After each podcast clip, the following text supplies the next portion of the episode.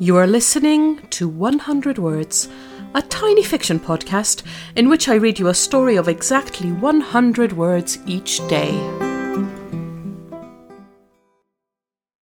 Episode 106 Karaoke.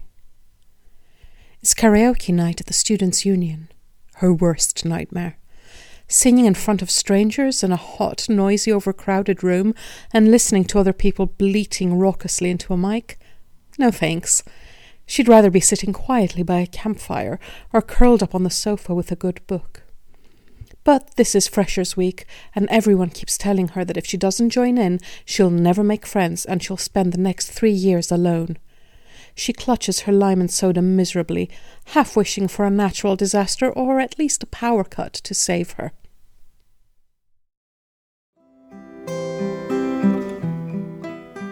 Thank you for listening to 100 Words. This podcast is written and produced by Marilisa Valtazano.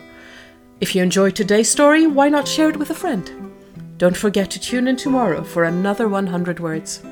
Goodbye.